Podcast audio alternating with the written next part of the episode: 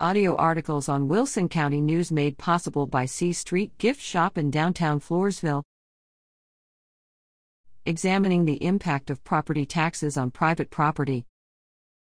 The right to private property is one of the most fundamental human rights, and this right is enshrined in the Fifth Amendment to the U.S. Constitution.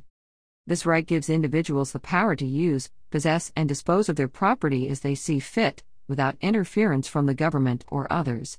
Property taxes, however, put a significant burden on the right to private property by requiring individuals to pay a portion of the value of their property to the government.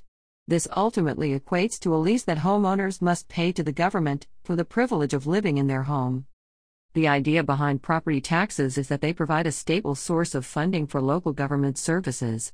However, this argument fails to consider that property taxes are a regressive form of taxation, meaning that they disproportionately affect those with lower incomes. For example, a person who owns a modest home may pay a higher percentage of their income in property taxes than someone who owns a large estate, even though the latter may have much more money overall. This means that property taxes are inherently unfair, as they put a disproportionate burden on those who can least afford them. Another issue with property taxes is that they can lead to a loss of property rights.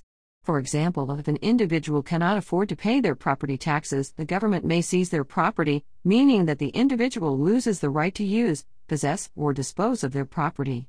According to Texas statute, TEX. Tax Code Section 33.41, a homeowner only has to be one day in deferral before the foreclosure process can start. This decision is ultimately up to the local taxing authority. In addition, property taxes can discourage investment and economic growth. For example, if a person wants to invest in a new business or improve their property, they may be reluctant to do so if they know that the increased value of their property will result in a higher property tax bill. This means that property taxes can discourage individuals from making investments that would benefit both themselves and the community. Another major concern with property taxes is that they can lead to gentrification, as people are forced to move from their homes because they cannot afford the property taxes. This not only leads to the loss of property rights but also the displacement of low income communities and the concentration of wealth in certain areas.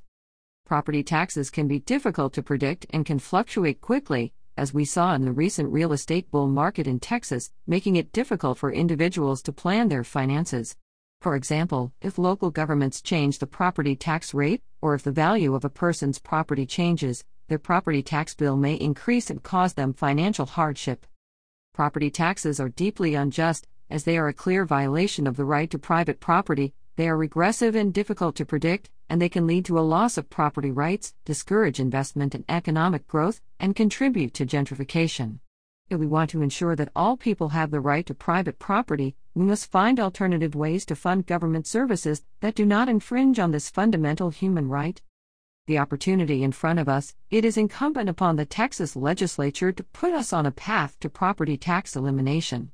Without action from state legislators on this matter, Texas taxpayers will be forced to pay rent to the government perpetually. As long as there are property taxes in Texas, there will be no real private property ownership. Texans for Fiscal Responsibility opposes property taxes for this very reason, and we call upon state lawmakers to end this unjust practice and move to a different source of funding local governments that does not infringe upon the right of private property ownership. Tim Hardin is the president of Texans for Fiscal Responsibility.